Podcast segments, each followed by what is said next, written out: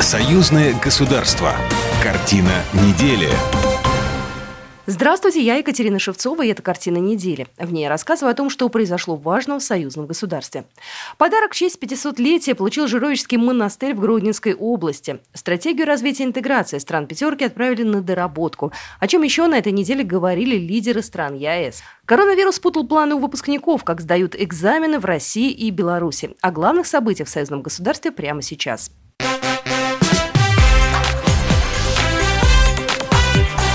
Главное за неделю. Стратегию развития интеграции стран «пятерки» отправили на доработку. Лидеры стран Евразийского экономического союза на этой неделе обсудили стратегические направления развития интеграции до 2025 года, но отправили их на доработку. Во время подготовки документа был очень широкий разброс мнений.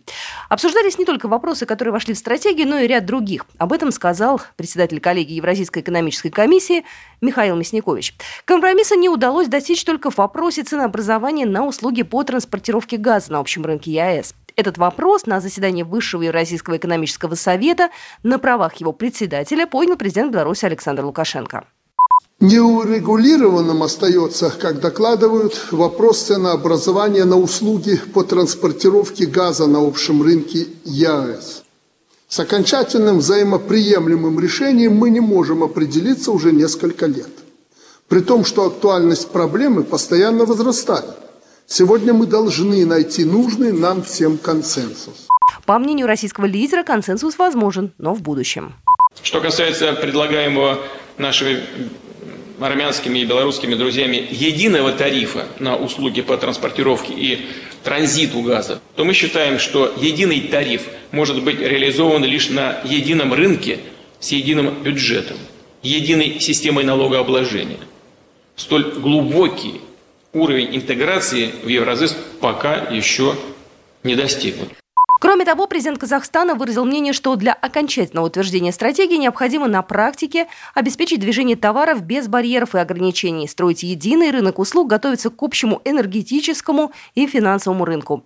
В результате лидеры стран «пятерки» приняли решение одобрить стратегию развития интеграции стран ЕАЭС в целом, но вернуться к ней на следующей встрече. Во время саммита главы государств «пятерки» обсудили основные направления макроэкономической политики участников ЕАЭС на 2020-2021 годы и подвели итоги проделанной работы за 2019 год. Также была рассмотрена заявка Кубы на получение статуса страны-наблюдателя при ЕАЭС. Президент Беларуси Александр Лукашенко подписал принятый парламентом закон об амнистии в связи с 75-летием Победы в Великой Отечественной войне 1941-1945 годов, сообщили в пресс-службе главы государства.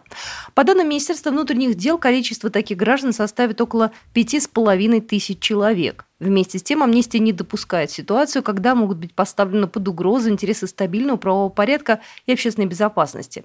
Поэтому в законе четко определяется перечень категорий граждан, совершивших преступления, на которых амнистия не распространяется. В частности, речь идет о лицах, совершивших преступления против государства, убийства, причинение тяжких телесных повреждений и некоторые другие.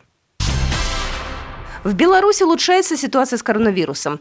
Эпидемиологическую обстановку в стране обсудил на этой неделе президент республики Александр Лукашенко на встрече с министром здравоохранения Владимиром Караником. Глава государства отметил положительную динамику в ситуации с коронавирусом. Мы не видим роста в Минске сейчас, это счастье. Даже уже в минус пошли. Это хорошо. Тоже надо освобождать больницы, которые мы заранее готовили на всякий случай, чтобы у нас были койки в запасе. Я вижу эту информацию, контролирую, но ни в коем случае нельзя расслабляться. Ни в коем случае надо до конца пройти этот путь и доказать всем, особенно у нас в стране. Есть такие у нас, любят поговорить. Нам надо спасать людей. Прежде всего в том плане, что бороться за жизнь людей. Президент отметил, что была избрана верная стратегия уделять приоритетное внимание лечению пневмоний, независимо от вызвавших их причин, а не только коронавирусных. Побывали вы в Витебске, так должно быть и в Минске, везде, где уже на спад. И мы вышли на плато и уже видим, что мы пошли на спад. Минск, Витебск, они раньше, особенно Витебск, Минск, они раньше вошли в эту проблему. И они уже выходят. Вы видите, что места освобождаются. Там, где мы резервировали онкологические койки, гинекологические, еще какие-то, они нам не нужны. Их надо выводить, зачищать, вымывать.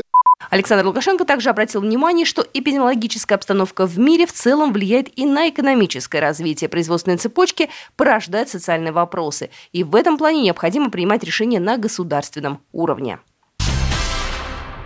Выпускники школ, не идущие в вузы, получат аттестаты без экзаменов. В эти дни 11 класс в России заканчивает почти 692 тысячи школьников. Владимир Путин на совещании по вопросам образования объявил дату начала сдачи единого госэкзамена и упомянул, что школы помогут выпускникам готовиться к экзаменам в дистанционном режиме. Учитывая устойчивое снижение угрозы эпидемии коронавируса, считаю необходимым единый государственный экзамен провести по всей стране. Он начнется 29 июня. При этом школы помогут выпускникам готовиться к экзаменам в дистанционном режиме. Подчеркну, ЕГЭ будут сдавать только те выпускники, которые собираются поступать в вузы в текущем году.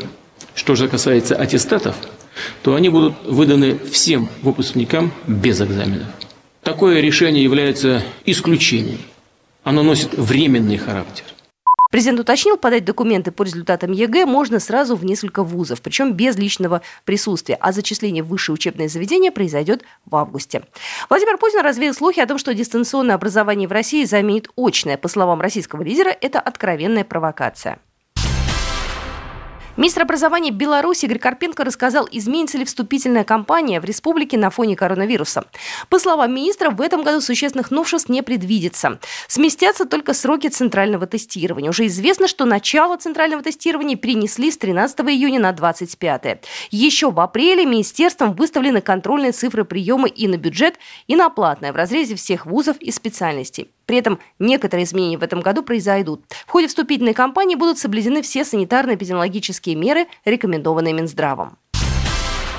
Международное агентство по атомной энергии опубликовало отчет о результатах проверочной миссии на Белорусской АЭС. Она проводилась в соответствии с регламентом МАГАТЭ для строящихся и вводимых в эксплуатацию атомных электростанций до загрузки в них ядерного топлива. Главная цель – оказание помощи ядерным операторам в повышении эксплуатационной безопасности. БелАЭС проверяли с 5 по 22 августа прошлого года. В составе миссии работали 15 экспертов из Армении, Бельгии, Бразилии, Франции, Нидерландов, России, Словакии, США, также представители МАГАТЭ.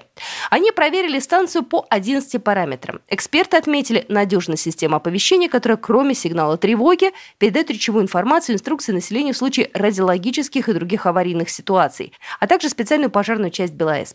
По итогам работы команда МАГАТЭ направила в Беларусь 11 рекомендаций и 8 предложений для совершенствования эксплуатационной безопасности атомной станции.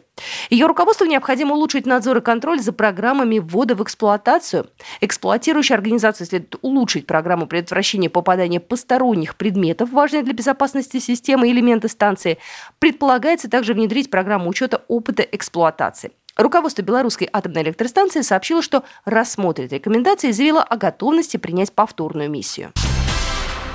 Соглашение о взаимном обмене геопространственной информации между вооруженными силами России и Беларуси ратифицировала Палата представителей Белорусского парламента. Документ представил министр обороны Республики Беларусь Виктор Хренин. По его мнению, договор позволит унифицировать технологии и нормативно-техническую документацию топографических служб. Соглашение позволит повысить эффективность топогеодезического и навигационного обеспечения региональной группировки войск Беларуси и России при проведении совместных учений. Стороны будут сотрудничать в различных формах, в том числе создавать банки данных геопространственной информации, обучать специалистов по работе с ней. Подарок в честь 500-летия получил Жировичский монастырь в Гродненской области. В Беларуси отмечают явление Жировичской иконы Божьей Матери. Она считается покровительницей республики, одной из самых маленьких икон в мире. Ее размер 5,5 на 4,5 сантиметров. Находится она в Успенском соборе Жировичского монастыря, которому в этом году исполнилось 500 лет. Гурий, архиепископ Новогрудский и Слонимский, рассказал об иконе. Икона не рукотворная, а чудотворная она. Ну и, конечно, самое главное подтверждение, что в течение этих лет, 550 лет, многократно происходили исцеления, как и тела человека, который обращался к Божьей Матери, так и души. Таких исцелений, таких даже, потрясающих, таких необычных очень много. Президент Беларуси Александр Лукашенко направил поздравления в монастырь по случаю юбилей обретения чудотворной иконы. Также в Жировичский монастырь к юбилею доставили комплект из 12 колоколов, временную звонницу и будущую колокольню. Это подарок из России. Как отметил Дмитрий Мезенцев, посол Российской Федерации в Республике Беларусь, это событие, полутысячный юбилей монастыря, нас всех сплачивает и заставляет задуматься, что такое православная вера, как мы должны себя вести, сплачиваясь, укрепляя товарищество, союзнический дух и доверие друг другу, преодолевать и нынешнюю беду COVID-19. Россия подарила Жировичскому монастырю к юбилею 12 колоколов. Вес самого большого составляет 4200 килограммов. Колокола были отлиты на Воронежском колоколитейном заводе «Анисима» в апреле. На большом колоколе отлита надпись «Попечение президента Российской Федерации Владимира Владимировича Путина, президента Республики Беларусь Александра Григорьевича Лукашенко». Белкомунмаш выиграл аукцион на поставку троллейбусов в Санкт-Петербург. В июне машины выйдут на городские маршруты. Петербургское предприятие «Горэлектротранс» купило в лизинг 20 троллейбусов, выпущенных компанией «Белкомунмаш», сообщает агентство «Белта». В салоне троллейбуса одновременно смогут находиться 162 пассажира. Он оборудован системой наклона кузова к тротуару и откидной платформой для людей на инвалидных колясках. Салон оснащен Wi-Fi роутером, а также USB-розетками.